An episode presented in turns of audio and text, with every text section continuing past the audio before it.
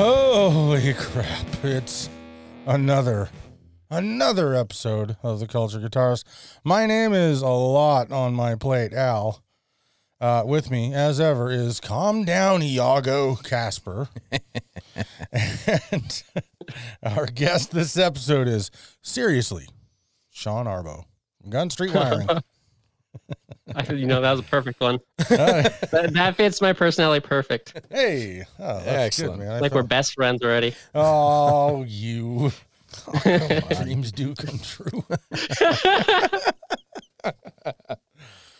Oh. Gotta start small, I guess. Uh, my dreams are small? I say, but being friends with me, it's pretty pretty easy to be. No, the, you're the Sean from Gunstreet Wiring. The man, you, the myth, the legend. Yeah, man. You, you call yourself a small dream, but uh, you've come up on a lot of previous episodes. Mm-hmm, mm-hmm, mm-hmm. Highly, well, well, highly recommended. Thank everyone. You know? If you could see me, I'd be bowing right now. Oh, I like it. Formal. Respectful. Exactly. Someone could learn from this, boy. Kasper. I was going to make a joke about you not having any friends, but I'm going to leave it alone. It's like, hey, you have one. You finally got I a friend. I have people on my Facebook. Yeah. They've told me they're my friends. By clicking friend request accepted. Right. I got one like that was not my mom. That's one of the funniest scenes in uh She's Out of My League is like the one character. Everybody's like, "Hey, Dylan, you're on Facebook?" He's like, "Yeah, I got like thirty-seven friends." Whoa! Like, oh man, that's that's my life. Ah, uh, well, uh, let's let's kick it off, kick it proper. I don't want any more angry messages from Dan Presenter, More Guitars, about forgetting to ask people what they've been up to this week. Thanks, Dan, for that news anxiety trigger. So this week, let's start with the guest. Seriously. Sean, what have you been up to, man? Well, I guess it's kind of guitar related because I know this is supposed to be about guitars. Uh, I recently had my laptop that I've been using for Gunstreet for the last four years. It crapped out, so I ended up uh, spending way too much money on a P C. Uh, so I got, you know, a brand new setup. I can do a lot more videos. I can do a lot of stuff like that. Uh, so I'm excited for that. And then also to kind of uh, help motivate me, I would say, uh, I picked up a Les Paul Junior guitar kit to uh, build. Oh, cool. Cool. Well, who'd have ever thought a guy who makes uh, wiring looms for the aftermarket would uh, build a guitar? Building yeah. kick guitars. Yeah, that's weird. That's kind of how I started. No one and saw that like, coming. No, no. And then uh, uh, I was like, ah, you know what? Sometimes I love wiring. Like, that's, I got obsessed with it. And then sometimes when it turns into your job, you're just like, you know, I don't really want to build a wiring kit tonight, so maybe I'll just go uh, build a guitar. It's a tough life, you know. Yeah, that's, that's rough, man. Like, really complaining about those first world problems. Exactly. It's not real mahogany, so it's not legit. Oh, oh. I'm just oh kidding. I couldn't care less. It's like that friend of yours who's like, the bank won't cash my check because it's too big.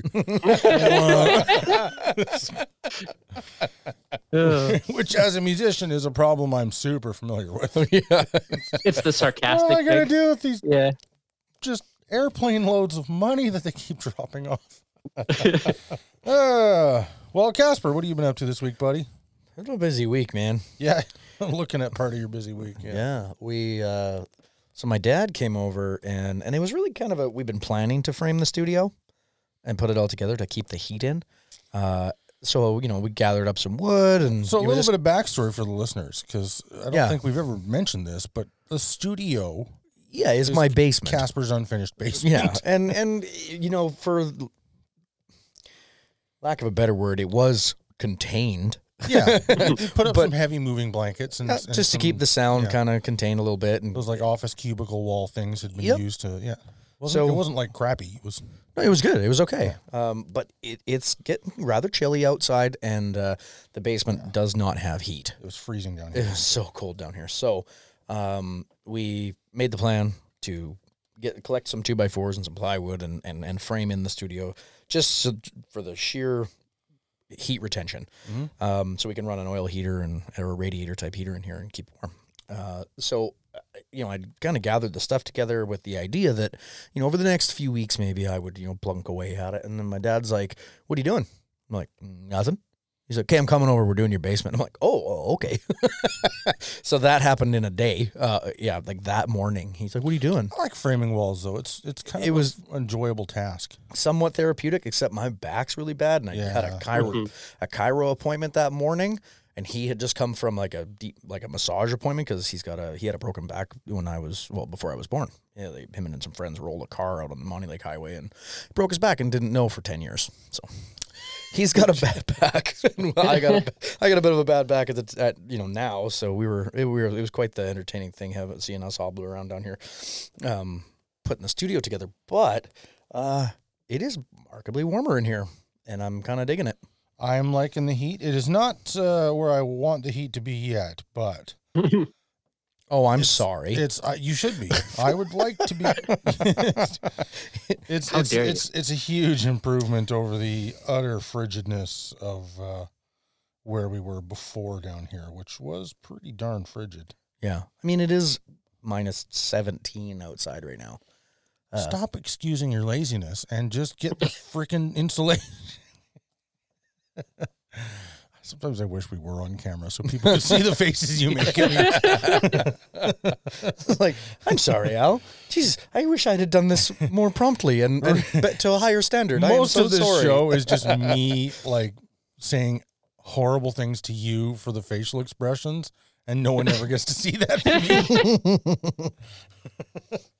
Take a quick snap and uh, post on Instagram. Yes, I mean. Yeah. No, no captions. No, yeah. I'll just. Uh, we should just start taking photos. Yeah. Okay, I'll take a photo right now of uh, Casper's face. Don't move your face, okay? I'm holding. Yeah. No duck face. Hold your big, stupid, dumb face exactly as it. Hold on. Just, Let me yeah, gather myself.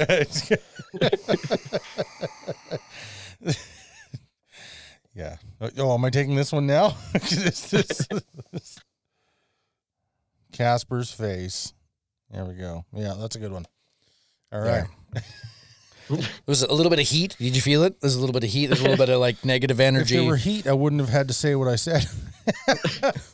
You want to take a picture of that, Al? Yeah, I'm not going to post that yeah. picture. Yeah, that's it. No, it's looking good. Studio's looking yeah, good, man. Buddy. It's coming together. There's more to do, um, you know, like hang the door and, and everything. And yeah. But uh, it's uh, it's considerably more comfortable down here right now. Yeah. And I'm liking it. So yeah, you know, you know, I'll pitch in some money if you want to get some insulation for the, yeah. the walls you put up. Yeah, maybe.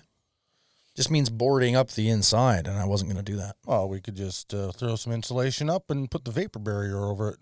Don't have to board nothing. Hmm. It'll look real nice. five dollars, will that work? Well, it won't look super great, but, you know, warm. Right? What about you, buddy? Uh, oh, wait. I got an order of stuff. Oh, we need to talk about stuff that we got from John, too. We do, yeah. So why yeah. don't you talk about that, and then I'll p- point out the things that I got. That's good, because, honestly, man, I've been so distracted today. I don't know what I'm going to do this I, week. It's, I it's all can't even imagine what you're going through today, buddy, really. Um, so John Esterly from Rare Buzz was kind enough to send us... all, every single one, of his Fruit Series uh, P C Bs. Yeah, the pedal kits. Pedal kits. And uh, these things are super rad. John put a lot of thought into these. Um, because not only are they ready to go pedal kits, but you can swap in your own parts on these things mm-hmm. and within a certain tolerance level. Yeah. And, and uh, essentially customize your own pedal. Yeah, the, the literature he includes on it's his website thorough. is yeah. very, very thorough. I was super impressed. So, so very cool little thing, these Fruit Series pedals. Haven't dived into them yet. I have a feeling you're you're going to be diving into them probably. I don't even know if I'll get to diving into them because I'm not uh, not super inclined to do pedal kits and stuff. But, uh, ah, I see. You got, uh, so yeah, you so Kasper ordered uh, enclosures a little while ago. Yes, it did. I ordered some one twenty-five B enclosures. Came prepared. I think they go in one twenty-five B. I hope they do. They look, those look big enough to fit the. I think so. Yeah. I mean, if anything, they might be too small for the enclosures, which is no big deal. Yeah. So yeah, we've got these cool Fruit Series pedal kits from Rare Buzz F X. Mm-hmm. Looking forward to hearing. And, and did you know that that John's business card?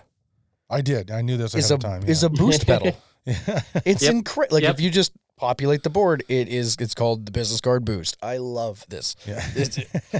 John's a good dude. Yeah, yeah he's uh, John's, and again, one of those guys that everybody in like the the maker world of guitar related stuff seems to somehow know John and just loves him to pieces. Yep. Secretly, it's just very, very small. It kind of so is. We talk to everyone talks to everyone. Are you in the Discord group as well? No, I'm not that cool. I, oh, okay. They've added us. Okay. And we're just yeah, like, we're just a couple of Muppets. Secretly, secretly, I'm not very good at social media. I'm like, I, I, even though I'm a young person, I grew up on like the beginning of social media where like that was the cool thing to do, and I kind of missed out on that. And I'm like, eh, I, I like Facebook. I, I like Instagram, but I don't like actively am on it. That's okay. I'm weird. I'm one of those weird millennials. Most, you know what? Most of the people my own age, and I'm, I'm turning forty this year. We are the. You're what? We're, I'm forty. I'm kidding, yeah. I'm sorry. Well, we're we're the start of the millennial generation, nineteen eighty-one. Yeah.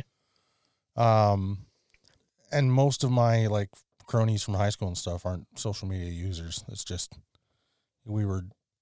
Before the internet enough that most of us didn't take to we, it. We played outside. Yeah. yeah. Yeah. Well, I mean, you're, come on, your kids play outside. I broke stuff. bones. Man, my, okay, I don't even want to talk about it. But, but like, I've noticed, like, my wife is uh, eight years younger than me, nine years younger than me. I married a young hot piece. No, anyway, um, she's much more social. Oh, you're media so than. Lucky she doesn't listen to the show. I mean, if she ever does, if uh, she ever starts listening to the show, she's gonna both be flattered and be really upset. Yeah, she's gonna be yeah, furious, and I love it. And I'll know the second she starts string at cuss show. Words. I want you to record that. One day I gotta. Have I told this the story behind I Like Your Butt? No, I don't, uh, maybe not on the air. So while that's a okay, fantastic really, song, really fast, while we're talking about my wife, we when we were dating, we started off as a long distance relationship. She moved up to my hometown because we didn't we hated the long distance thing. It was it's it's it's tough, mm-hmm. and uh, we were going to open mic nights. Do people like that? Uh, like other yeah, people out there I that dig that? I don't know. know. It actually has perks and, and stuff like it's. It forces you to really talk, to really connect, and mm. that kind of thing. That's which, a good point. You know, when you're in the honeymoon phase of a dating relationship, you can actually kind of avoid, and it can be, it can be just a lot of sex and food. Go on, just just skip it. Yep, we're gonna. Uh, we're gonna... But we were long distance, so it really forced us to connect and get to know each other and stuff. So there was, that was good. Anyway, she moves to, to my hometown. We're going to a lot of open mic nights. She's a great singer. I like to perform. Or that's that's every week we went out. For open mic nights, that was a big part of our dating. And uh, I don't remember how it came about, but uh, somebody sang some just really like off-color tune to their to somebody they wanted to get it on with, and uh, the other person was not interested, and it was like one of those sexy tunes that you just don't sing to somebody if you're not already dating them or married to them. And uh, so it was a little awkward. And our table was joking about like, oh man, you, you know, it'd be funny, just joking about singing something like that. Was it like girlfriend Bad Touch or? I don't remember. Okay. It's been four or five years, and I have the memory of a, you know, goldfish. That's with head trauma. uh, um, so I went on stage and off the fly, and I've always been really good at making up songs. You off are the fly. Actually, uh, yeah. It, it's it's. I can make them rhyme. Gift. It is. It's, I'm pretty. this this case may be a bit of a curse, yeah. But. And I was I was a stand-up comedian, so I'm good at you know, good at being clever on the fly. And so I made up this song for my wife, just to just to absolutely. She just it was designed for her to hate, and it exceeded. I'll say, you nailed it. I nailed it. Yeah. And the song was "I Like Your Butt." I've never written formal lyrics to the verses. I make them up new every single time, which is all part of the fun of it for me. But the chorus is, I like your butt, I like it a lot, I like your butt, that glorious gluteus that you got. That is. And it's one of those songs that the more sloppy and drunk you sound when you're singing the chorus, the better. Oh, there it's you kind go. Of like a Doctor Hook tune. And so I went up and I made up this song, and she was up right after me. And uh, when she walked on stage, Uh, unfortunately, there was a table full of oil field workers that d- their heads were on a swivel following her butt as she walked on. She did not enjoy it. Uh, but it kind of became a little bit of a joke between us. And, and uh, then word got out about that song, and I have sung it at probably sixty-five percent of my touring performances ever since. It's my favorite when we're, I think we've been to, a, I've been to a few of your been shows. To, yeah, I've been to a bunch. Bunch of, my, bunch of your shows, but my favorite are the ones when she's there and you take requests. And that one comes up. And yeah. I, I might have yeah, you, suggested you, yeah, it a couple of times. Thrown me under the bus just, a few times on just, that one. Just to watch her face turn really red and hate you. It's kind of funny. So, yeah, that's that's how I Like Your Butt came up. And I don't remember why, I, we, but, yeah, why am I telling this story? I don't know. I don't know. Anyway, it's out there now. So that happened. Um, now you just have to wait for her to, to come up with her own. It says, uh, eyes up here, guys.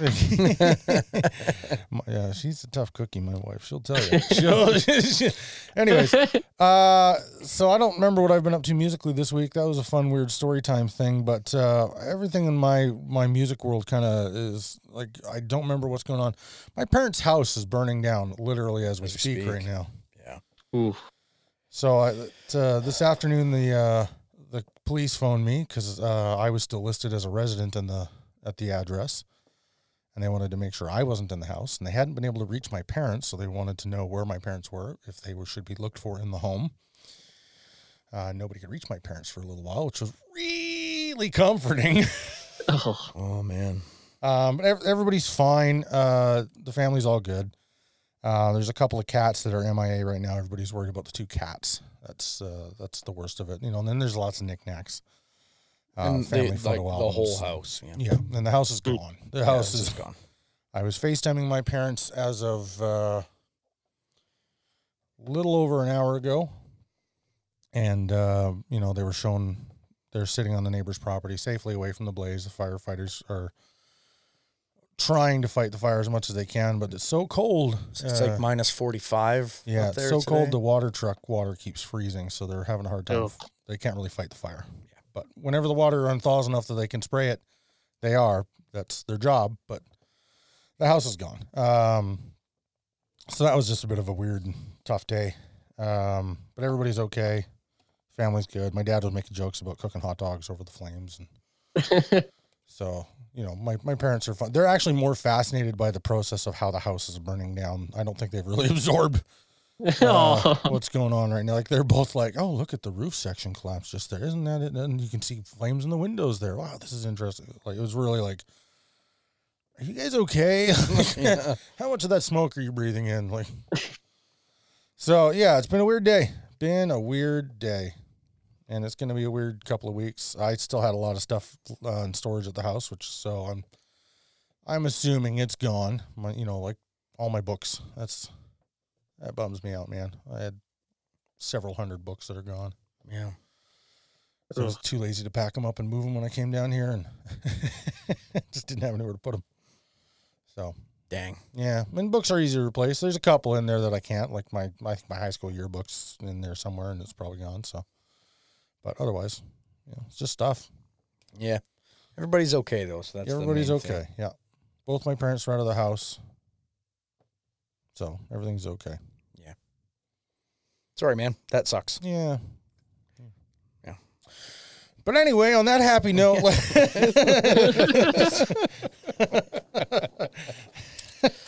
Well, uh, sorry, Sean. I feel like I should have warned no, you in the pre-show chat. I feel bad. I mean, we could have rescheduled. I would have been offered. I mean, well, uh, so we're in Vernon, B C, which uh, you know we're near the west coast of Canada. My parents mm-hmm. live in Grand Prairie, Alberta. It's a it's a ten and a half, eleven hour drive from here.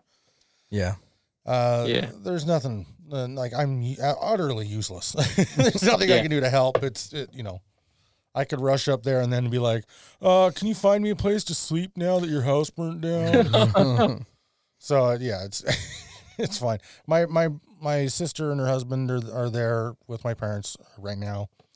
Uh, my brother and his wife live up there. So they, they've they've got tons of friends in their old church community and stuff. They're, they're fine. Everything's fine. Like yeah. They've already had people drop off clothes and toiletries and stuff for them to, you know, it, it's all fine. It's everybody's the community is in force. Yep. Yep. That's good. Yep. My dad's, uh, he was on the phone with insurance and stuff. So, like, it, really, it's just, it's stressful, but, like, my, we're lucky. My family's in a yeah. good enough place that they have great insurance. Yeah. That's, you know, that's fine. My dad has made a lot of jokes my entire life about how, you know, stuff is worth more if it were to just burn to the ground. So I'm a little suspicious. So... That's funny. So I installed this knob and tube in the house. Uh, I heard it's the, the latest in electricity. Yes. Yeah. Well, the weird thing is, like, a couple of years ago, uh, maybe, oh, no, I shouldn't say a couple of years ago, probably ten years ago, um, my parents built a, oh, geez, more than ten years ago. My parents built a renovation onto the house, and it really, it literally doubled the size of the house. They basically built a second house attached to the house and made a T-shaped house. And it was the new renovation side that burned first, mm. not the old and side. Yeah. Usually things don't take ten or fifteen years to go faulty, though. No. But it's it's weird. And you should expect the older thing to, like, go. I, I would have expected the older side of the house to go because the older side was built in the seventies. But I guess. Yeah. Anyway. Anyways, let's get moving on here on the Fire Podcast. Uh, so, Sean. Gunstreet Wiring. Man, let's just fire right into it. I wish I had some cool theme music for this. We keep saying we're going to make some. We never do. You you keep saying that. I know. I want to. I want to make some cool origin story theme music. Uh, but we don't have it. So for, you know, without it, we're just going to fire right into it. Give us the origin story of, like, how did you, like, how do you end up making wiring kits and stuff? So I've always been a wannabe guitar builder since, like, I was fifteen. Um, I tend to be, I didn't realize this until recently, and my parents make fun of me for having, you know, Gunstreet Wiring Shop as a business, but I've always been a maker. So, um, building guitars, I kind of got used to just, you know, every little aspect of that. And then by chance, I got uh, addicted to, to passive circuits. And uh, I bought a pre-made kit from someone, and it ended up being just not a very good experience. And, um, I'm I'm the type of personality where if someone tells me, like, I'm doing wrong, I'll be like, no, you're wrong. I'll show you wrong. So after this experience, I ended up learning a lot about just circuits as, as a whole. And then from there, it snowballed, and I got really addicted to it. Um, and then fast forward, so this is when I was like fifteen or sixteen, um, rough. Uh, fast forward to probably... just two thousand eleven. I'm twenty-one at this point. Um, I started selling vintage guitars just for extra cash. Uh, ended up paying for my, uh, eventually for for my wedding, essentially, uh, with my wife. And uh, I just started doing pre-made kits just for kind of fun. I think extra cash. I, I think the beginning, I just started dating my wife, and I was like, oh, you know, if I start doing a little bit of extra money, I'll go take her out to the movies or something like that. Um, and then from there, it really snowballed. I didn't really plan on it being a, you know, a wiring shop.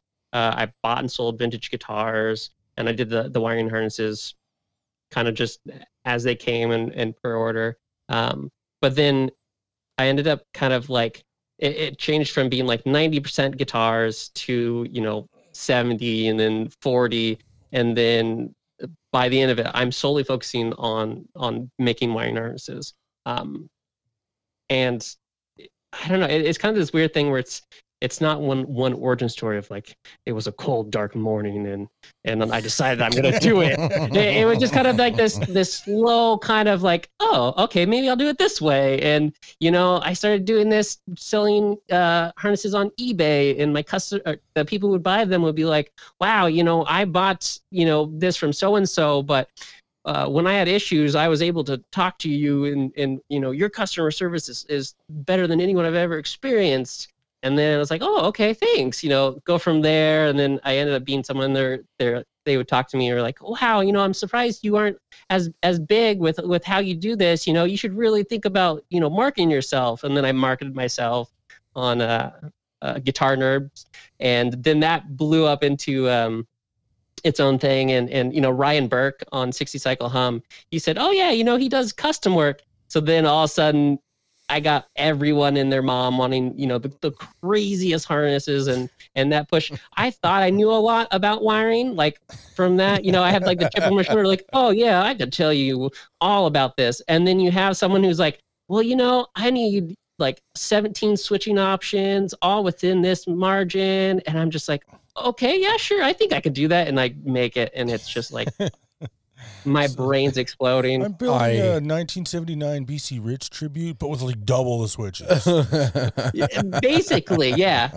Yeah. And then it's like it, the, the amount of variables. And then, and then I would say probably like the last two years, I've had just like, I got to a point where I'm just like, I, I can, I can now, uh, I was able to do this before where it's like someone can tell me what they want and I can make it just freehand without like planning it out too much, which is kind of good and also really bad because I'll do it freehand. And then I'm like, oh wait, I probably should have wrote down the circuit. So when I make a diagram, you know, someone can follow this because I'm not the one installing it. So yeah, it just kind of, Gunstreet has been just this kind of this slow moving thing where it started as Gunstreet Guitar Emporium and now it's Gunstreet Wiring Shop. And I am now known as the guy who makes wiring harnesses, and I've I've done things that, you know, before I've I've been doing this for literally ten plus years, ten to fifteen years. And I've seen the progression of the wiring market since then. And I've seen like things that like I've I've kind of progressively said like, no, I'm against this. And then all of a sudden other people are doing it. And it's kind of like this weird, weird moment of just like, yeah. So there you go. A, a, a weird origin story that isn't really an origin story. Like, well, now I, I am kind of hoping that eventually we talk to somebody who's like, my parents were murdered in an alley behind the opera. Didn't, isn't that how um, Neil Graham? Yeah, it's like yeah, I was bitten by a radioactive did, spider. Claimed, it was fantastic. Yeah, I think Neil's story was a lie, but hey, yeah, I want I want the dark brooding. Yep. Origin storm. My English butler told me to become a symbol, symbol of the night, and instead I started building fuzz pedals. This is why I use its capacitor. Right now. This is the dark. Yeah. What? Man, Batman on an angry fuzz hunt. That's what he is. There you go. Yeah, yeah, I wish that it, uh, uh, it was easier, you know, to to put this kind of stuff together. I picked a, a, a relatively complex um, wiring harness for my, my Aria and did it mm-hmm. all myself. And then really, really shortly thereafter, wish that I had given you a call. Okay, I have a question. I told you. I know. I, I was there I, telling I, you, well, man. What, I would have literally helped you, and it would have been pretty easy. It my took me all is, of six so, hours to put it together. Oh, there you go. And and my question is, how many diagrams did you have to go through to find it? Oh, yeah. so actually, the, I, I used some. I used a diagram online. I can't remember what what pickup website it was off of. But it's Seymour, most likely. It, it might have been. It might have been. Um, yeah. But, but it and it wasn't actually the one that I needed. It was just uh-huh. close. Yeah, yeah. It was real so close. So that's the secret. That's the secret. So I always get. I think this is hilarious, and this is just from me being in this side of it, right? Because I I will like you know post my stuff and and I'll get the weird the weird. I don't want to say stalkers, but they're trying to show me up for for some reason. And they're like, you know, that's only seven dollars worth of parts. And you, if you could do that myself, I could do, you know, I could do that all the time. It's like, then do it. Is it though? I was like, well, and then you're like, yeah. And, and the idea of like what a lot of people don't tell you, it's like, yeah, that's seven dollars worth of parts. But it's also like, I have a background in making circuits. I understand why I do the circuits. And yeah. majority of wiring diagrams are like tabs. Like you could go, you could find any diagram you want, right? And Google it. But the odds of it being right yeah. is like, it's, it's non-existent. It'll be very close. Yeah. But if you don't understand why it's close and not right, it's bad. Yeah. It's interesting. L- luckily I can read a wiring diagram and a schematic and, and, and, and I figured it out, but it did take mm-hmm. me all damn day. And it takes uh, you know, a long time. And, and I didn't think, you know, like you, you provide everybody with a little board and they're, Your, your wiring harness is mounted to it. I wish I'd have thought of that because if I'd have just drilled some holes in a piece of like really thin wood, I wouldn't have had to build it inside the cavity of the guitar. Oh. So it wouldn't have yeah. probably taken me six hours. I see, and I was right there. And like, it's experience, dude. So. It's the first time you're doing a thing like this. I mean, you might want to just keep it simple: volume, volume, tone, and a three-way. So the, I was gonna make the joke. Yeah, that's probably what I would have done. But it's that's funny what that, I did that, do. But that's not what I wanted the guitar to be. No, you. Of course, uh, so you made it. You made it. It was a pretty classic mistake. I not maybe not mistake, but a classic like first timers move to like rebuild something like this. Know know about options. Yeah. Mm-hmm. And just want to put them all in one, all in one thing. Hey, you know what's funny? Why would is, I not want to put that in there? There is still a switch that is like vacant from the harness that's still populating a hole in the body yeah. that needs something. Needs something yeah. It needs a phase or something. I don't know. You need to put a fuzz circuit on that that's, you know, on board one. That that's not a bad idea. There you go. Put a battery you know what? I'll in just put a transistor. Fuzz circuits are simple. It's so easy to do. So easy to do. Exactly. One of yeah. one of my uh, one of the kits, the kit I bought and ended up having like a really bad experience is uh, the Jimmy Page harness. I don't know if anyone's familiar with that. Mm-hmm. Basically, you got coil cuts in the volumes because this is for a humbucker guitar. This is a Les Paul. Um, you got coil cutting in, in the two volumes, and then the, the bridge tone is a, out of phase, and then the neck tone is a uh, series parallel. Oh, that sounds so simple. I, it's oh yeah no completely. So I bought this kit. I bought this kit from this guy in in because I, I you know I did what a lot of people do is like oh I can do it myself and and then I I. Uh, failed. I, I was, it was bad. So then I, you know, bought the kit from this and the guy, the guy ended up, cause uh, another secret side of, of people who sell wiring harnesses, like majority of them, if they're just like, like a guy following a, a diagram and selling it online. And he missed, he missed did the diagram. Like he accidentally, uh, you know, transposed a couple wires. And I, I messaged him and like, I don't know what's going on. It's not working. The series isn't working. Like blah, blah, blah, blah. Uh, and then that snowballed from there. And, and, and he just belittled me. But from there, I was like, you know what? Oh God, I was like sixteen at the kid at the time. And like, this guy was like, you know, an old man in, in my eyes. I bet you he's probably my age yeah. at that time. You know what I mean? But he's like this old experienced man. And, and he was also known because I used to hang around the, the Les Paul forums and he was like known for that. And and he's just bel- like belittling me. And I'm just like crying my eyes out and be like, oh. No, you're wrong. And then I, I ended up figuring it out. Cause you know, if you, I ended up being like, okay, you, you learn how series works, which is essentially I'm assuming by trial and error, you doing it, you found out, you know, the, the neck pick, hypothetically, the neck pickup's ground is then connected to the bridge pickup's hot, which then combines them. I figured that out on that kit and helped. And then since then I was like, oh yeah, I like this more. Feed me more. Yeah. So I, I enjoyed it. Um, but I, I would, I would say that that's probably not going to be something I do a lot of. Like I feel really good that I did it and that I that I achieved it and that it works. Oh yeah. But oh, yeah. It's not like, oh man, I have the utmost respect for people that do the things that I that I struggled to do and, and don't didn't enjoy it as much as maybe I would hope I did. Well, even at, like the, the another funny thing is too, it's like you think about the time you spent, right? Mm-hmm. Even with that and knowing what I'm doing, I'm still taking like an hour to make a kit like that because of the complexity of it. And then there's a lot of it. So it's there's a lot of time that takes just to make it. And then there's a lot of time of troubleshooting it. And then there's a lot of time of just like, I'm just going to throw this guitar. But, I'm going to take a break from I, this for a minute and I'm going to yeah. play something else. Yeah. I'm just going to put this in the closet for another month. It's good. I'm fine. Well, it's, it's funny because the I think I put it, I mean, I put that off for a long time. Like oh, I, yeah. I, I installed the pickups and all that stuff, and then it sat on my workbench for at least a month before I was like, I don't even okay. know if I consider that a long time by most for guitar, me, like guitar player project standards. Well, for me, I don't really like to beat around the bush. I want to get stuff done, but, but I like I put that one off, and I'm like, yeah, I'm gonna do that. Mm, not today though. Yeah, I'm gonna do that. Not today though. And and it was yeah, I don't know. I didn't. Uh, uh, I don't know that I would be doing it again like that. that elaborately again for a while. You know, I mean, I mean you got to have at least one build it, like though. that. Yeah. Yeah. Yeah. You finished it. I have guitars I'm the person who I, I like to take in instruments in like projects, and then I never ever finish them. So I we we, we call recently you moved in the guitar world. Yeah, exactly.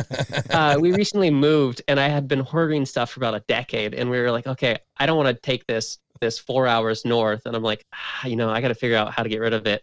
And luckily, being in the guitar community, I have a lot of friends who are like, oh yeah, I'll take your, I'll take yeah. this.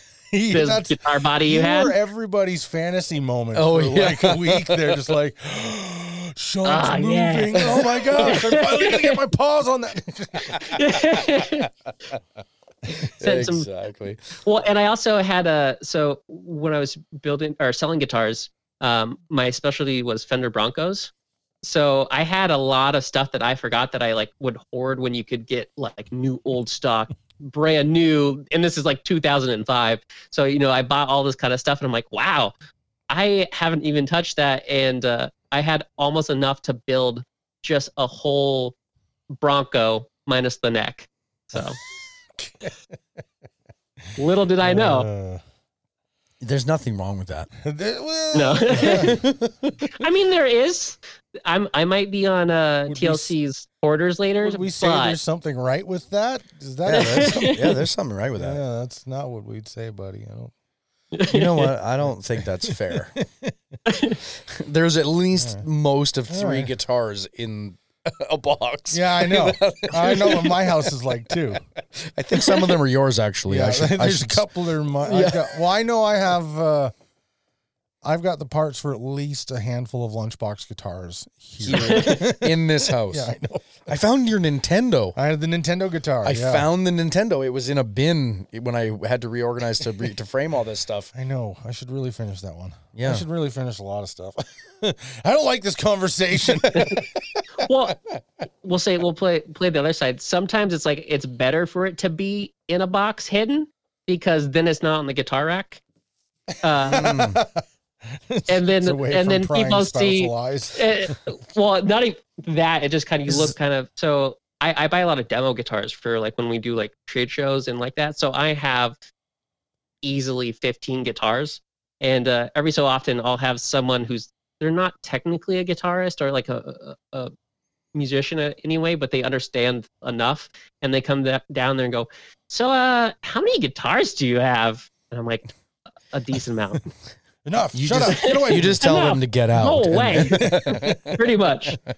That question, that is a question, like, it should either bring a joyous reaction or just total silence. Just, so so when I was at the music store buying my my Telecaster, I was like, I found it, and I, okay, I'm going to buy it. And I, like, kind of look at my partner, and I'm like, yeah, that's all right. I'm going to buy it, okay? And I, like, put it on the counter, and I'm looking at her like, is this okay?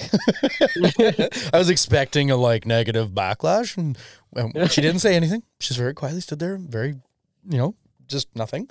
And then we left, and she's like, are you happy with your purchase? I'm like, yes, I am. She's like, good. And that was it. That's all we said. I was like, yeah. am I going to be in trouble? Am I, not like in trouble, but like, am I, uh, is this going to have some kind of negativity? But there was nothing. She's so great. So I was lucky. My, my wife was raised by like a punk rocker mom who went to all the local shows in Vancouver and and uh, got a little too into the new wave scene in the eighties. she, my, whole, my wife was growing up her whole life going to shows and live music and stuff. So hooking up with a touring musician, a guy who, like, every time I look at a piece of gear and I'm like, it's a good deal, I might just buy it.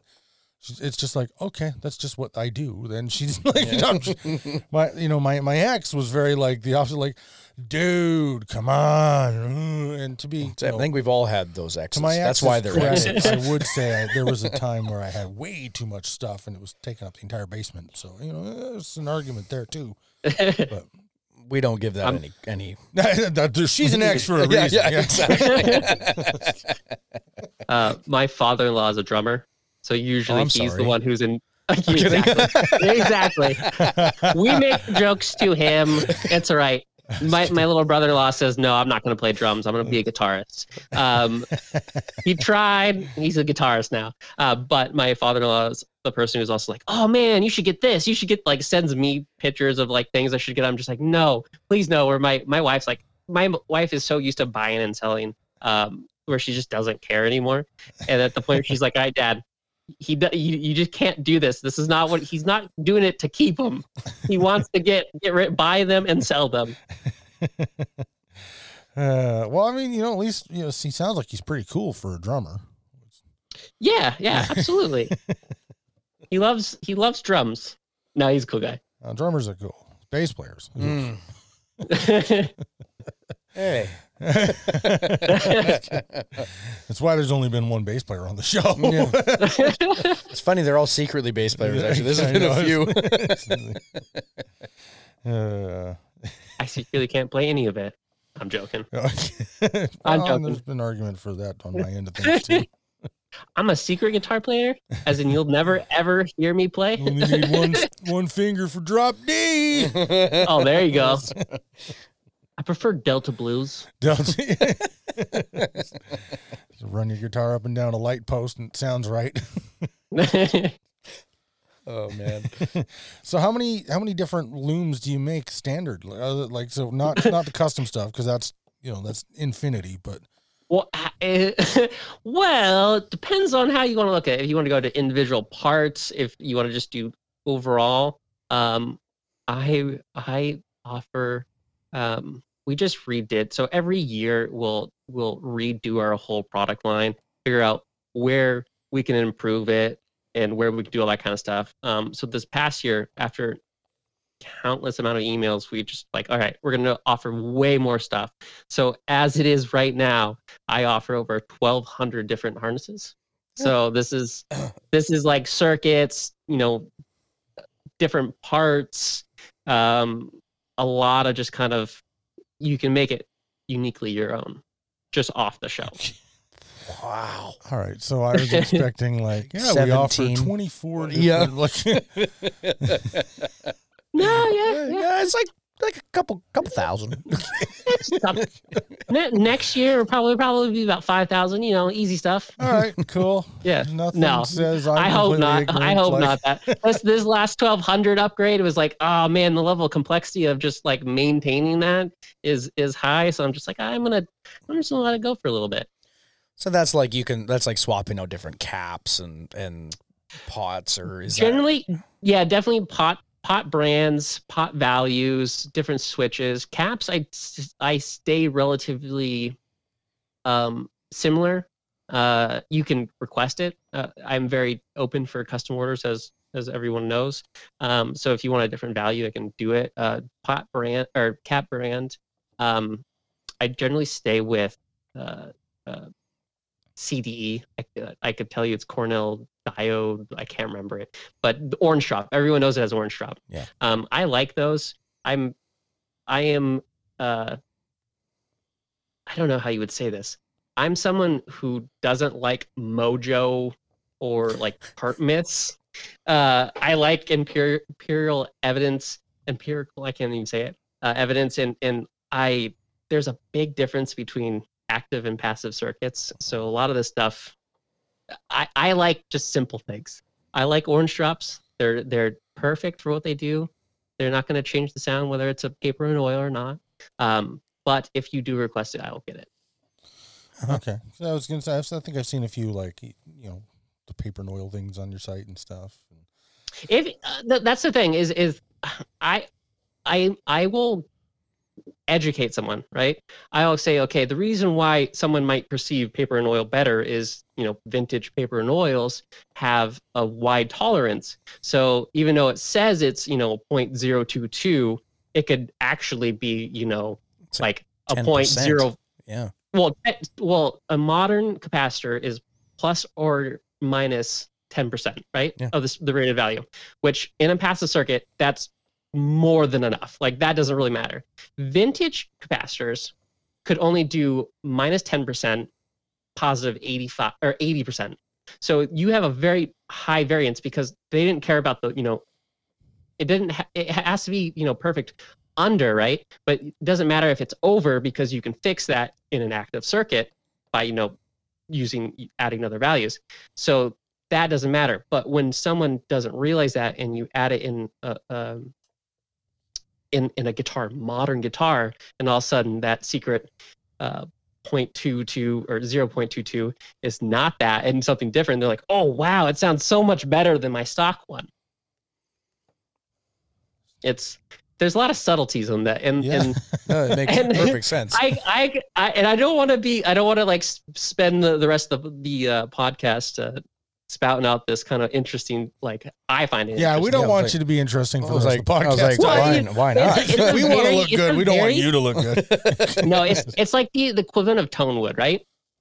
And I and I couldn't. I I'm not educated enough on tone wood to say, you know, whether it matters or not. But I'm educated enough on a passive circuit to tell you, okay, twisting the wires, sure, that looks really cool, but that's not going to affect it in a passive circuit. It will help it in an active circuit, especially at long distance. Like, that's cool. Like, that's a thing. Hot tolerances, again, it's a passive circuit. It doesn't matter. But I say that, and I, I've gotten, like, uh, just, I've gotten stalkers who will follow me anywhere I go and tell me how terrible I am because I don't believe that, you know, this brand, you know, this certain brand's paper and oil Bumblebee style capacitor is better than blah blah blah blah, and and it's it's it's weird. I've I've it's it's a I, I've been a sheltered person, we'll say that.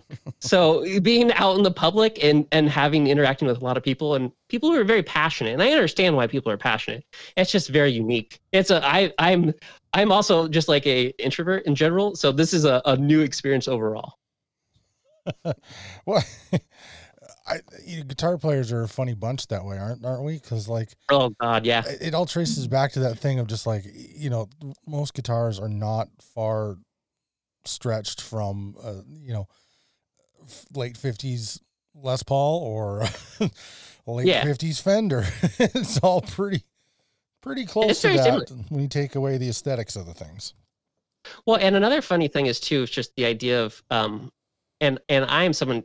Again, I'm not someone on social media, right? But I used to spend like too much time on like forums, and I, I can see how easily things get spreaded on forums, which sounds, you guys made the joke about boomers, like the stuff boomers will say on forums. And you're like, well, you know, they're older than me. They understand it.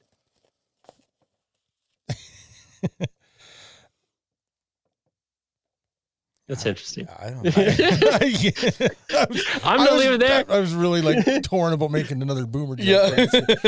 Right? Not to be ageist, but I, leave leave technology for us millennials. Oh, no, boy. No, I'm joking. I'm joking. That was completely not not true. You most most adults could probably outdo me on certain technologies. I, I okay. So getting back to what you're getting at, I, or what I think you're getting at. Um, mm. Yeah, there's uh, there's a thing with like guitarists where we're a little slow to accept change, and we're a little, mm. you know, and then it's just human nature. Um, once we've really commit committed to believing something, it's yeah. really hard to step back from that belief. So you you know whether it's we're talking what type of capacitor is best. What type of wiring is best, uh, which religion is right, whatever political party, yeah. you know, it's like we get really attached to our belief systems, and then it's hard to, hard to get away from that. So, yeah, well, yeah, it is. And that's kind of, you know, we're social monkeys and we like to, so I, I it, you're going to find that on the internet when you get big or when you get doing something that's popular and anything, you know, I, well, I've also, I've also done it. So I'm getting into that, right? And I and I come to this idea of like, okay, uh, that's part of my job, and and and how that's just going to be what it is for for the future, the the what I can see. So I've done a lot about how to like things to educate. Like um, we have like our profit transparency, right? So like I secretly I'm not making a lot of money. Most people in the guitar industry, they're not making a lot of money. It's usually a passion thing. Um, but most of what we do make, I put back into like making things. So I've like, I made, uh, you know, a video, I, or I hired our buddy, Eric Merrill, um, to make a video for me or help me with a video about like the difference of, of wiring circuits. Like if I were to say like, what is a fifties or modern or uh, a treble beat circuit? Most people would say, well, the vintage or the fifties sounds very vintage. And then the modern is, you know, you know, it's just very sounds, modern. It sounds so modern. They just, they just don't make them like they used to. Um, That's usually the line. Uh, and and where we gave this the, this video, it's like, well, the modern is like a low pass filter to put it in like a pedals perspective, and in the fifties and treble bleed are what you'd call a high pass filter.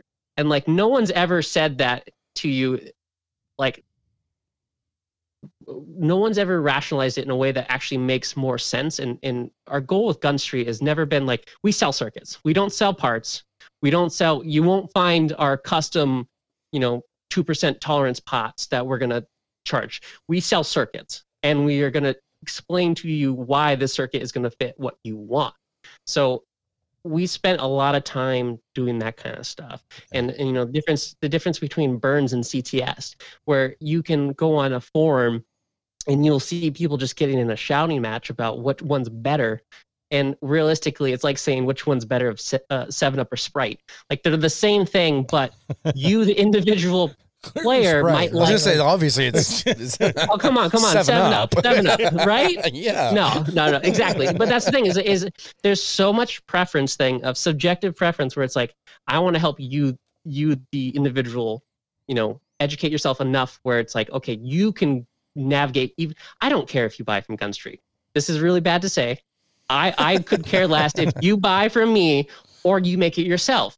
But I want you to have a basic understanding that it's like, okay, if you do it through yourself, you'll know what you're getting into, instead of like, you know, Joe Smo on on on so-and-so says that this this new wiring harness that's, you know, fifties and uses the uh, one of the cringe terms that I hate using, but it people react to it better, is like, this upgrades upgrades my uh, guitar, because it's not like an It doesn't upgrade it. It makes it more like you, but it's not like a million times better. But um, you understand enough where it's like, okay, I want like like Kasper, you wanted a sound, right? Yeah. Well, no. So my I just wanted versatility, no, actually. But you wanted a versatility you in that idea of sound. You wanted all the sounds. You wanted more. You wanted like I love. So I'm someone who loves like more options. Other people hate that, but yeah. I love more options because I like the idea of like. I like an instrument. I tend to play, like, I have fifteen guitars, but I tend to play one, right? Yeah. So, like, I have that one where, like, I like to make it versatile. But I understand that, like, okay, this is what I want, and this is how I can achieve it. And and the goal is the more you interact with with stuff, with, with like, you know, the, in, the information we provide, which, again, take it with a grain of salt, because this is through my my eyes, which is, you know, you could probably critique it. You will understand it enough to to make an informed decision. Mm. I like it. Yep. I like what you're doing. Yeah. I you know I enjoy that your website explains very clearly and briefly. Yeah, like you don't take a thousand words to say it. You say it very concisely in, in a short amount of time. Why a fifties style wiring harness is what it is, what it's really sounding like to your ears, mm-hmm. dispelling some of the myths, and then you're explaining what it is. You know, why is the modern style stuff, you know, kind of a bad title? Why is it really this kind of a thing and not this kind of a thing? You're you're explaining things very well. I'm I'm on your website right now, just in case anybody. Oh, there you go. It's not really painfully obvious. I'm just reading off the. um, well, um, like, another thing you're like you call a modern harness, like it's modern. It's a modern thing. Well, they've actually done that since like the sixties. Exactly. Like it's just yeah. It's the circuit they did right after the fifties when they're like, oh. A lot of people don't like this one. Well, it's one of those, well, and, it's one of those things, and right? more beyond that. Understand there's, there's the circuit variables. You're working with. Like a lot of people yeah. slam T-top pickups from Gibson, um, mm-hmm. and, and it was like you know they people would slap them in project guitars or something like that, and be like, "Oh, it sounds like crap." Like, well, what kind of a pot do you have in there? Oh, five hundred K. It's usually used with Gibsons. Mm-hmm. Like, well, those yeah. came with three hundred K. Yeah, there's a lot of subtleties. Like, you know, there's, there's so much subtleties. And yeah, there's, it's funny how many myths we glom onto in the guitar world and how many we, we don't know the history behind a thing. Like the reason those pickup, just to stick on the T-top things, you know, there was a myth. There was, there's, I, I can't even count how many times I've heard a story as to why it said T on the top of the pickup bobbin and, you know, how they got their name and that kind of thing. And what it really came down to was just the mold had a T on it, so you knew which was the top of the bobbin. It was just like, that was as simple as it was. It was just it was yeah. a manufacturing choice, and it created just, forty years of rumors. Yeah. I'm guilty of this too. It's just like when I like something, I really like it. So I look for information for it. So when you look for information, when there's not enough information, you're going to latch onto anything. And mm. and we see this, a lot of things like that. But I mean, so totally. Oh, you know what? And this, this is my Aria guitar to a T. It's actually yeah. both of my Aria built guitars. It's uh, like there's no information. There isn't. No, it's no, so hard. No, there one, really isn't. You know, one of my favorite ones and one of the oldest ones in the guitar, you know, like legendary yeah, stories. Why did Les Paul's name get pulled off the Les Paul S G and the S G get re, you know, named the S G? You'll hear there's like two main stories. No one can confirm which one's the actual one, but everybody's one hundred percent convinced the version they believe is the word, right? Yeah. The, and the two main stories are he didn't want to have a guitar out there with his name on it that he was bringing royalties in on because he didn't want to pay those royalties to his ex-wife because he was going through a divorce with uh, Mary Ford. Hey, that, that or that's plausible. That's plausible because it was. It, that, that's it was, the problem. Yeah, it's super plausible. The other camp is he didn't like the guitar. Yeah, he thought he it was that. flimsy and crappy. Wasn't like his original one. Take my name off of it. Yeah. No Which one can prove either one. Yeah, that's the thing. And but, even again, even if you ask people at Gibson, you w- wouldn't know. No, no, and they'll give both. I've heard, I've heard both firmly and fervently, and it's like I don't know. It seems like it's probably. e- e- either either one. I I, I couldn't I couldn't say. You know my but, my theory because I've seen him playing both. He played both lots. I mean, yeah, you see him with the the like the classic Les Paul a lot more for obvious reasons. But uh, my theory is the divorce one seems more likely to me. It's just a, you know, he wasn't beyond endorsing guitars he didn't like because he didn't really like the Les Paul. He liked the Les Paul recording that. Yeah, mm-hmm. One in the seventies. That was his favorite one. That one wasn't around very long, but he kept his name on the guitar long after that. Right. You know, so he, yeah, he liked those royalty checks. Of course. So that, so that's why it seems to me like the divorce one is more likely. But it could equally be that he saw the S G and was just like, ew, and just walked. I'm sure he said it just like that, too. Yeah. And, see, but that's the funny thing is, is until... Verbatim. It really until playing your S G, I didn't like him at all. I would, yeah, yeah. It, They're not for it's everybody. A, it's not for everybody. Yeah. See, I love that was the very first legit guitar, guitar I had was an S G Faded. Yeah. And I love. I have a hard time getting away from that because the slightly wider neck. Um, mine didn't have neck dive, which a lot of people did, but I love them. But I can see why other people hate them. You know, they all have a little bit of it, but once you've played an S G you love and you're used to it, like you suddenly just your whole playing and everything adapts to like there's no neck dive on an S G player.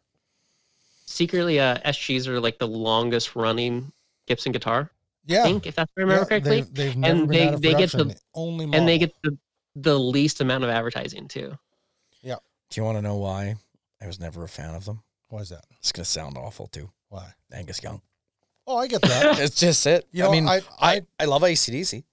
Great. What about the Doors? You know what I mean? I just I like the them. Doors. I got it. Okay, so I'm gonna. I'm but gonna listen, get some hate mail over this, but I actually. Hate the Doors for the most part. But I mean, it just thrown. It just is. That was like the first rock band I listened to. uh, nowadays, I don't think I've listened to the Doors since like two thousand three, but I started because of Robbie Krieger. Krieger? Krieger?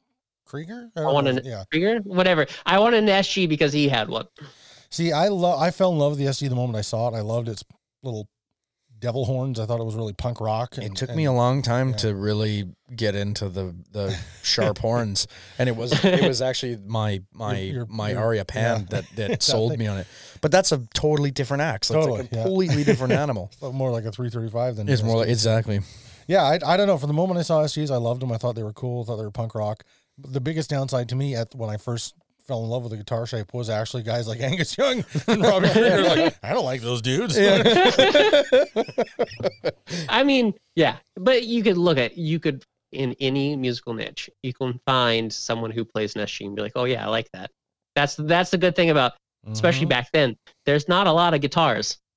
There still isn't a lot of guitars. It's a lot of the same models, but you can still find anyone who plays a certain certain, uh, I, I know, again, like when I was fifteen and it was like the pop punk era, everyone played Les Pauls.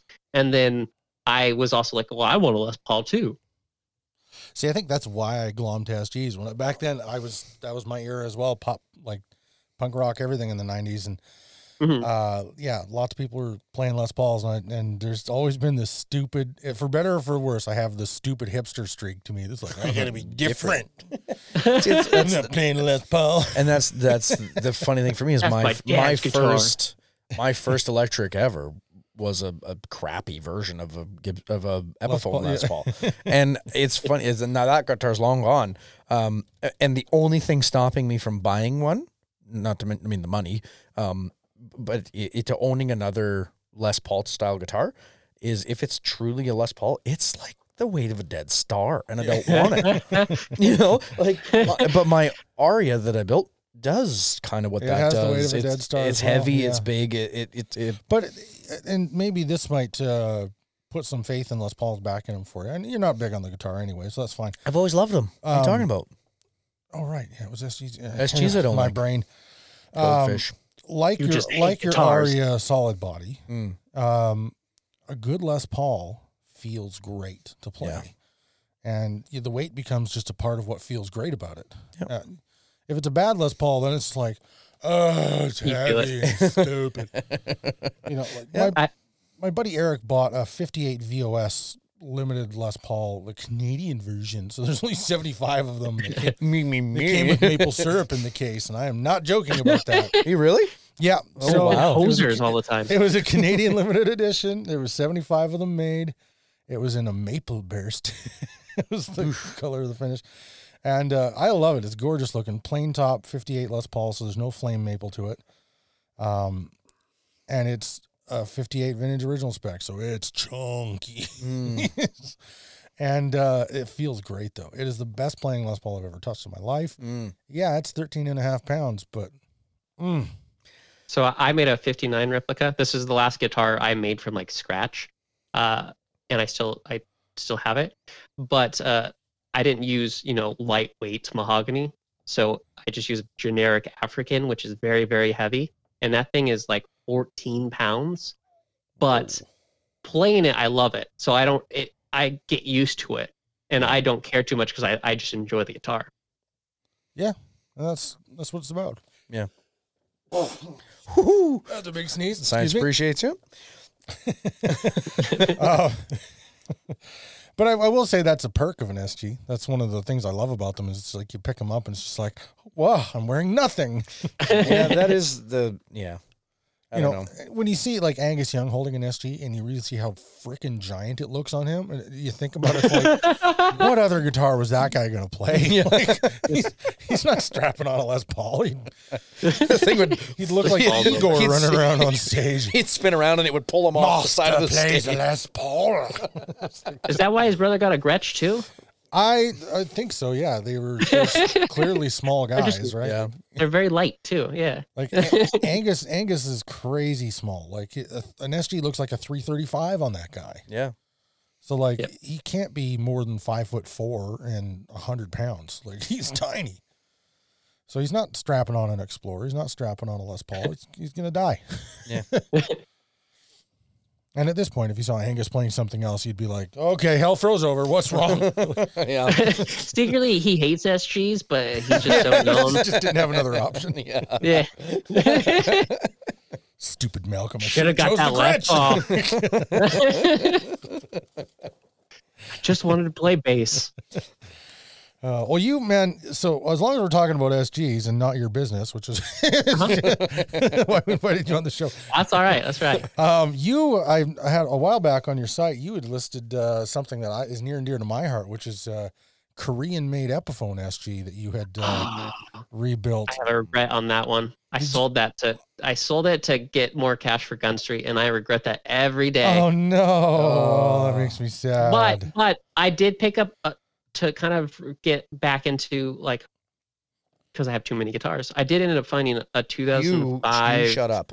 Yeah, I, I found a, um, a I, you two thousand five. Know if you say that three times on the NAMM floor, the whole place goes silent and stares at you. especially around the uh, drum drum area.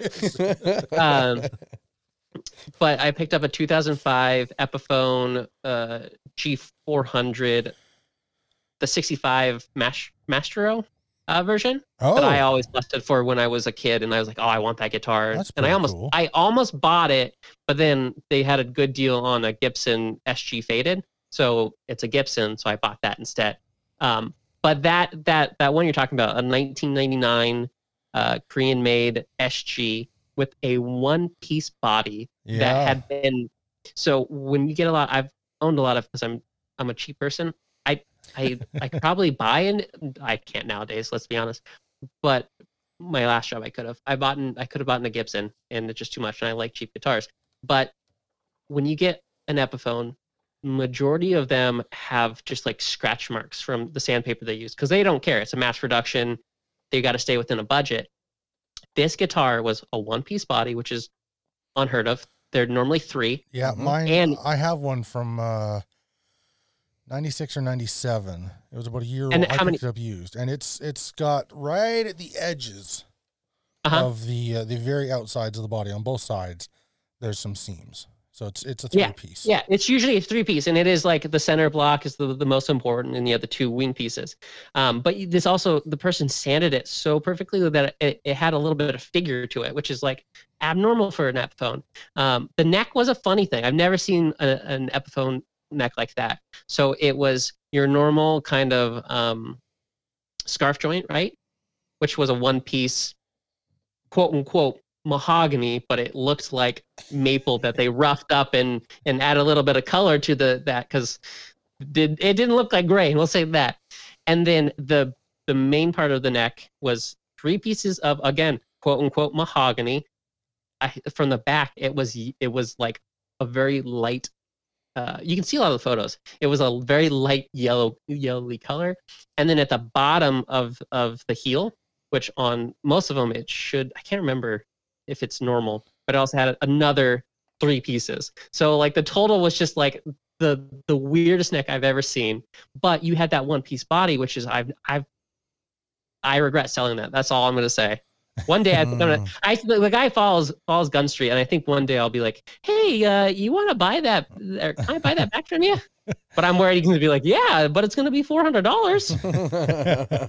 Well, I'm, yeah. Luckily, uh, I haven't sold mine. Uh, I'm. I really. It needs some help, though. I do need to. Mm-hmm. Uh, you know, it needs some nice pickups put in. It needs a new nut. Um, I can. I can't recommend the uh, DeMarzio. I, I know. I know. I should, more. When I first started modding guitars, it was that thing, and I ripped the Epiphone pickups out and put a yep. pair of DeMarzios into it. And I, I, I might do that for the memories of it. Mm. Needs a good, needs a good wiring loom, because right now it's just like a hodgepodge of whatever pots. I know a guy. I yeah. yeah, all right, all right. It's Kasper. It's Kasper. It'll be eighteen months probably yeah, but... before I can get to it. It might have a hum. It might not. We'll see. It'll have a hum. It'll have a hum. Is this chewing gum in here? What is yeah. it?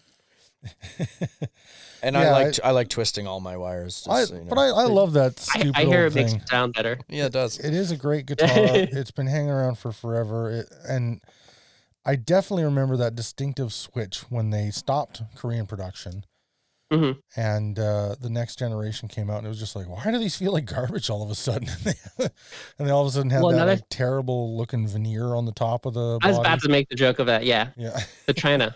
I because I I remember that um, being being again everyone's like, but the quality is going to be better if they move to China, and then it ended up being like, not nah, no so much worse. Yeah. Well, it, you can still find them, but it's like a fifty-fifty. Yeah. The Koreans, like you could find way more. Um, I would say the Koreans the were all look pretty is incons- decent, and then there was just the that look like- is inconsistent. But they yeah. play very decent, where where the Chinese always had a very consistent look to them, but they very rarely play nice. Like the the oh five I have, it's it's a it's a Chinese one.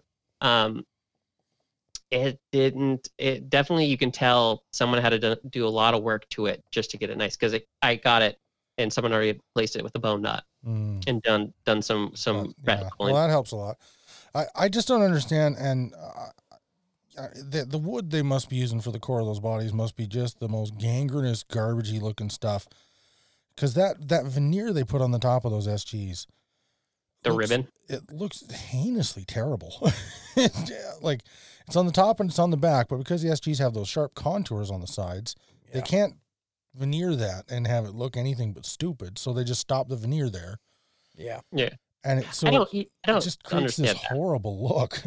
Like, just just let the wood, whatever wood you're using, just let it be, man. Just yeah. Or or at least get not, like, ribbon, ribbon mahogany is a very distinct look, so it's like, why not just do a different veneer style? I yeah, mean, because it doesn't. But like, again, they probably did uh, did consumer studies and they showed that based off of, you know, X Y Z, it looks looks better this way. I mean, you, you probably you're right. There, you would hope. You would hope. Massive, I mean, it is also Gibson owned, so they could uh, just did, be like, "You're gonna like this because we told you to." Because we're Gibson. Yes. I did play. Uh, Because I went to NAMM, not this year, obviously, but the last last winter NAMM, and I did get to play the play the, the new editions of Epiphones, mm. and they were very. The build quality was definitely nicer. It's always, I I will never uh, say playing a guitar at NAMM is like one thing, because it's like they know a lot of people are going to play it, so they do work on them. So I don't know what they are, they're like in the wild, but they did seem like a step up from what they have been in the past. Uh, you know, the ones I've played at our local-ish shop here have seemed better. Um, mm-hmm. they, they they have improved in the last like three, four years, uh, quite a bit. But I don't think they're up to Korean levels from the. I think no. I think some of the wasn't it Samek who took over? It was the same plant that did Samek, which I think is probably the same plant that does like ninety percent of all import guitars, but yeah, that was a good, good era. I think yeah. the production of the Chinese built guitars has been forced up, um, like quality control and that kind of stuff, because the, those instruments were getting such a bad rap over yeah. all those years. Yeah. I, th- I mean, the, the Chinese built Telecaster that I bought it. Oh yeah. I know. The, I think Fender really, we can credit Squire's Fender on a new level that. Though. Yeah, Squire, Squire. Why that Fender you don't like, compare those? No, but I think I think people looking at Chinese-made Squires going, "This is as good as Mexican stuff from five years ago." Mm. Um, really, kind of changed the market for, especially for other brands like Epiphone, who were like asking bigger sums of money than Squire was mm-hmm.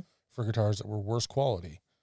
Mm-hmm. It's, just it's because really, it was shaped like a Les Paul. I think know? It's just forcing yeah. the market up a bit. It's forcing yeah. the quality up. Yeah, I think so. And, but then you've also had like Paul Reed Smith, uh, which I know is Korean, the, the S E series. Um, Schecter, Reverend, all these companies that are very, very overseas-based stuff. And, and a lot of them are bringing stuff in from China now as well. Not Reverend, but yeah. um, they're these brands that are really, really, really strong competitors. Um, bringing in stuff from China that kind of forced companies that weren't, that were, wouldn't on their own, I think, without some pressure, yeah, up up their thing. So, like, yeah, I, I, Epiphone has gone up quite a bit in quality, um, but I don't think it's because they cared. I think it's no, I, I that's not what I was saying. I think it's like in order to, in order, to, yeah, exactly, yeah, and then to to have the the quality be kind of, we can all agree, a bit in the tank for quite a long time. I think, mm. you know, it, it's, you know, what do they say? The a raising tide raises all boats. Yeah. So I think yeah. it's, it's a, it's a, it's, they've been forced to really step up or die. Yeah. Yeah, I agree. And they're, I, they're, they're putting out some cool models and stuff this yeah. year, which is a little annoying because I really want to be madder at Gibson. Oh, yeah. I was about to say, yeah, I, I'm so I have the little bit of like, okay, yeah, I understand why Gibson has a bad rep, but J C, even though he is a very interesting character as a whole, the whole team that was brought in is seemed to at least be doing a competent enough job that they're trying, they're improving. They are doing, it does, they are doing better. You still have some of the tactics that made them, everyone hates them, but they're, it's not like they're not as much of a joke as they once were. No, they're stronger competitors for sure. I mean, they're, they're better business people than Henry was. Yeah, um, because they're they're they have to be, because they have to rescue a brand on the that was on the brink. Yeah. Not even on yeah. the brink. They fired. They filed for bankruptcy.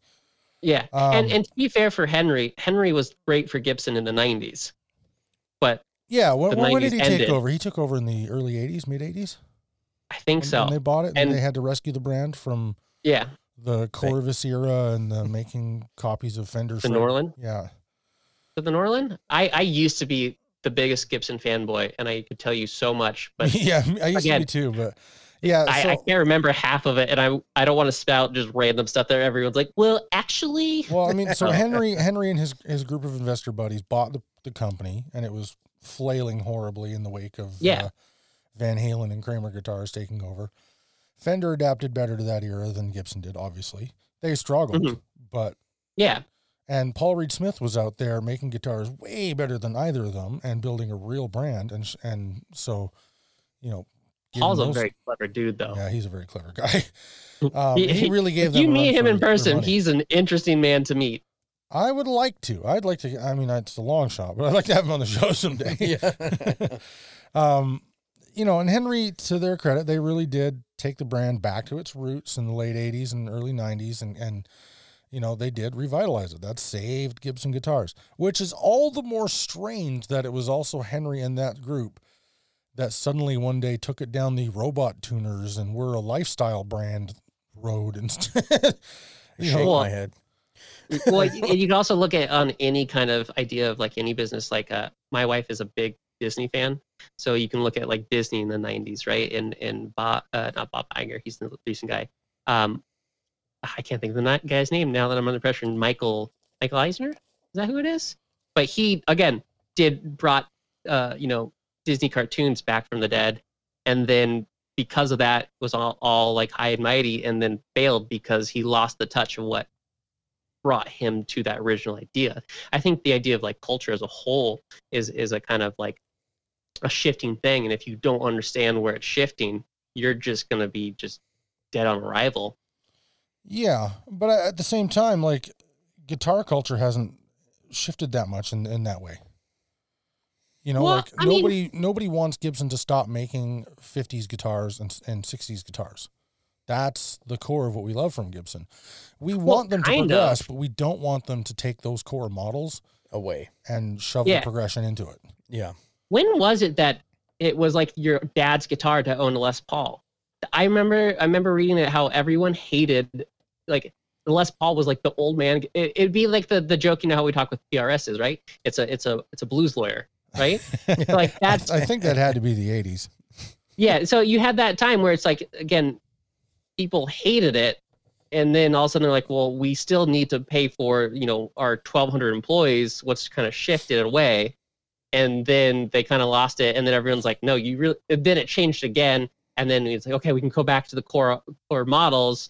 And then people go, okay, well, did you hear about these, you know, uh, uh, I can't think of any, uh, nineties eccentric guitars like you know like an Ibanez or something like that, and then everyone wants that, so then you know oh we need to go back to this, and and it's the idea of like you always have to play catch up, and and certain people realize that and certain people don't. And I think Henry, again, you could see a big shift of Henry of when he slowly started losing touch of of what the core concept of people wanted from it.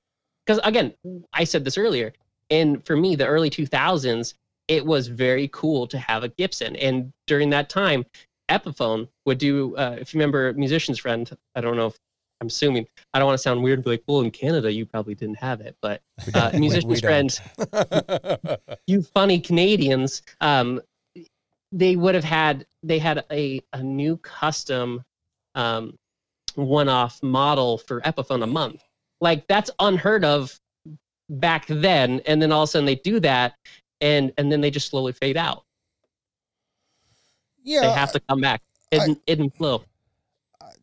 Yeah, I I guess my my belief, and you know, I'm a guitar. I have a guitar podcast, so obviously I'm correct here. Um, I like economics. You can't lump me in with that much. My belief is that no matter what, at any given time, there's enough people that want to buy a Les Paul, an S G, or an Explorer, or a V. Yeah. that. No, that's your core core co- concepts. Yeah. yeah. Just leave them alone. Just keep making classic colors, classic color versions. If you want to, you know, make that ebb and flow uh, kind of come back around every once in a while, then, you know, release some funky colored versions or something. Um, but there's always going to be people that want to buy a Strat, Italia, Les Paul, and S G. This, those core guitars that, and they just don't ever need to go away. You always so what you're saying. You always need to like do something fun every now and again to just really shake things up. Fender's done an amazing job, I think, with their Paranormal series. Oh, I was just going to bring up the Paranormal. Yeah. yeah, totally. Um, I think if we're gonna if we're talking about like how to do it right, I think Fender does it right. Mm-hmm. No, absolutely. Um, you know, when their Gibson, artist models. Yeah, when Gibson does it, they seem they seem to really lose focus, and they put out something like the Les Paul Boogie Van version. It's a cool paint job, which was a cool paint job. The zoot suit, forty eight hundred dollars. Like, yeah, it was a standard Les Paul with a Boogie Van paint job and a five thousand dollar price tag, yeah, and it was just mental. Like, who's it? What the? Come on, like the the zoot suit S G. That was cool. I mean, they, I didn't they like them. Though. They flopped. I know. I know. They yeah. did, and now you know it's Prisma Guitar's whole business plan, basically. But that was at least a, like, it's a thing. It's a, you know, yeah. it, we're putting layers of colored poplar together, spoon, making a sandwich, and then we're carved topping an S G. What? And we're making this crazy thing. Like, even if that's a flop, it's one of those things where it's like, I understand why it's so different. I understand the price difference. You know, you can wrap your head around it. But so what you're saying is you wouldn't over leverage your business to create robot tuners. Is that what you're getting to? No. Oh, okay, okay. Yeah, I mean, it, you know, it, maybe it would have been a surprise success story to have like, hey, for eight hundred dollars extra, you can put robot tuners on your guitar. And did, did you know the Boogie Vans are still available? Are they still available? Yeah. No kidding. So five thousand seven hundred ninety-nine dollars Canadian. Can- Canadian? Long and McQuade. Oh, that's about a five. Th- well, they might still be available along McQuade because they haven't sold them. That's probably that would be no. I'm I'm deadly serious. No, I, I absolutely mean they, there's I mean, no way that's a current production guitar. So that's that's five thousand dollars U S. Like Glaries, they have year decades worth of uh, inventory. Well, so I worked at Long and McQuade for uh, a few years, and there were just some releases you could not sell. Robot guitars are the obvious go-to example here. We had several S G standard robots, and I remember blowing those guitars out. The head, head office sent out a memo just like, get them out. We blew those guitars out for six to eight hundred dollars Canadian, brand new S G standard robots. Like, even us staff members were like, I might buy one of these, just take the robot it. Yeah. Like, where else am I gonna get a metallic sparkle red S G standard with the binding and everything, like, for this kind of money? Did they have like a blue? Um, they did. They had, there was like a green, there was a blue, red, whole bunch of different colors. There was a Silverburst S G standard. That was a pretty cool one. Yeah. But they were all robot guitars. I think that's the problem. I think we've talked about this before. Lots. It, it, there wasn't a choice. That's exactly it. Yeah. It just, you get robot tuners and like well, it. Yeah. You know, and then uh, what was it, twenty fourteen? They all of a sudden the prices went up by like eight hundred bucks round table on everything. Gibson was like, oh, but this has a brass nut thing and the robot stuff, and I don't like it. Yeah. Oh. Anyways, we were way off track here. We don't Welcome do that. To the Guitar Economic Podcast. And, well, no, this is. I mean, this is kind of what the podcast is. Is yep. We just want to have you on, let people get to know you, talk about some cool stuff with you, share a bit about what you're doing. And if we go off on a tangent ranting about uh, our theories in the guitar business, then that's okay too. It's a, it's interesting from being an outsider too, because this is, I'm, I, depending on who you ask, I'm like, I'm old in the industry, but realistically I'm not. Um, I've only taken this like serious, serious the last two to th- actually probably about three years now. Um, before that, I was in the liquor industry. Uh, I managed two giant liquor stores and like twenty-five employees and four million dollars a month in sales. So like there was the whole learning of that. And then walking into the guitar uh, community and just like how the whole market works, it's just a fascinating thing because it's not, there's a lot of similarities, but it's a completely like polar opposite of what you'd expect. Yeah, it's it's been, like, I would say since we started the show, um, it's been really eye-opening. Yeah. To yeah. be behind the scenes and, like,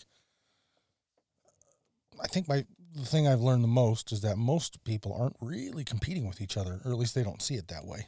Yeah. No, definitely certain markets, it's more friendship than it is, like, a cutthroat, like, yeah. uh, shenanigans, liquor world. Uh, hopefully they're not listening because they're they're big business. Uh, it is very cutthroat. It's very predatorial. There's a lot of like, it, it's it's a weird business, um, and not just the, I'm not saying from like the store side, but more of just like the liquor brands itself. Right. And, yeah, and, I mean, it it seems like it. I I've seen uh, liquor brands sponsoring festivals, and then the next year, some brand will come in and really try their best to undercut somebody and, and, and take over that spot. And it's, it does seem a lot more cutthroat and, and, uh, you know, I don't yeah. want the, I don't want the guitar maker business to end up like that. No, I like that most it, people are friends. Well, and, and one thing I, I find in being, I'm someone who has imposter syndrome. It's a very common thing. So like, yeah. When I first started out, it's like, oh man, I'm, I'm I came from a consumer side, right? And it's like, oh, I'm nobody. I'm like, I just have, uh, you know, I'm a full-time employee. Plus, I have my my little brother-in-law who helps me build batches. Like, I'm just a small guy. But then you talk to everyone, and it's literally like anyone who has more than, you know, four employees is like gigantic. Like to me, like that's unheard of. Everyone, it's a very small like group of people. It's very condensed. Everyone knows everyone. Everyone's really friendly. And if you're not very friendly, everyone knows about it and they don't really talk to you too much. So it's like this, it's like this weird kind of like, everyone loves instruments. Everyone loves music. How can we all come together to help promote this to the masses so everyone keeps this going? Yeah. Yeah. Which totally. Is unheard of in any market.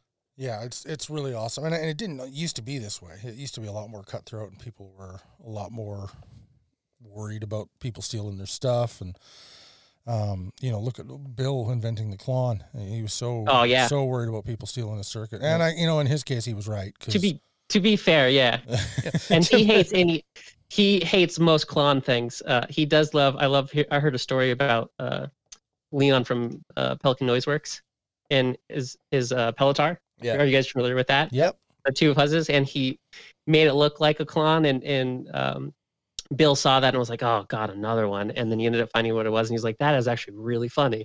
I don't know if that story's true, but that's the story I heard. And, and it's it's just the idea of, like, people like to, to like, help out and, and love other people's great ideas. And and there is, the, the again, there is a lot of theft in, in any market, right? Because it's a lot of the idea of, like, people will do it naturally, accidentally, and, and people will steal stuff from other stuff. Um, but for the most part, it, it gets weeded out way quicker than I ever expected on anything. Mm-hmm. Yep. Mm-hmm. Um, so we're way over time as usual. Cause nah, come on, I think hour, hour and a half is the new standard. I know, I know. It, basically, it more or less is. We're theoretically an hour long podcast. I don't think we've done that. Theoretically, you're on time at a, at an hour and a half. Well, before I forget, where where do people best find you? What's uh, what's the best way to get a hold of you if they're looking for something or looking I, for information or just want to say, hey, Sean. If anyone answer. wants to go, but well, thank you. Um, I'm only half ginger, I swear. Um, whoa, whoa, whoa. He's a ginger? Oh, that's it. Half oh, ginger. Delete it. Half Let's ginger. Get out of here. Why are, why are you doing this show? now, now from just the, the life stressor, my gin, because my beard is very ginger. Uh, it's now turning gray, so now I can definitely say, "Oh no, I'm not ginger. I'm not ginger. But I'm. Gi- I have nothing against ginger people. I'm. I'm should be ginger if you look at my family.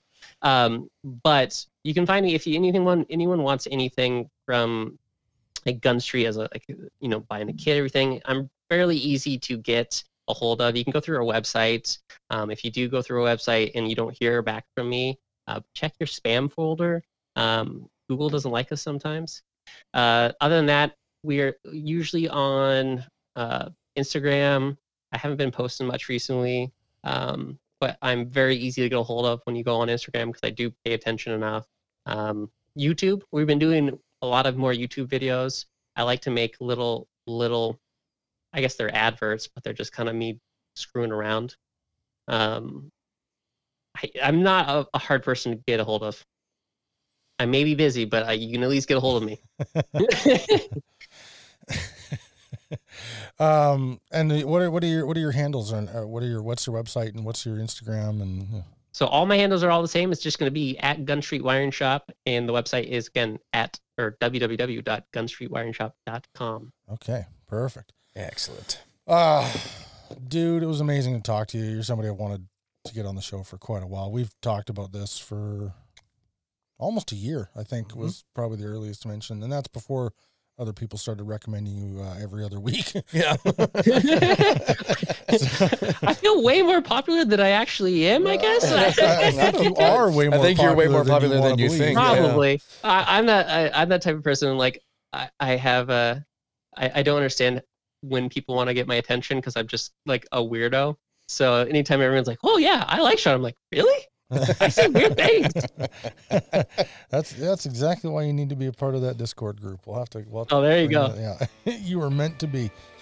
Um, dude, it was awesome. Thank you for coming on the show and being a part of the Fam Jam. Um, really appreciate thanks it. Thanks for having me. No worries. And and listeners, thanks for thanks for hanging with us for another episode. And we'll we'll, we'll see you next week.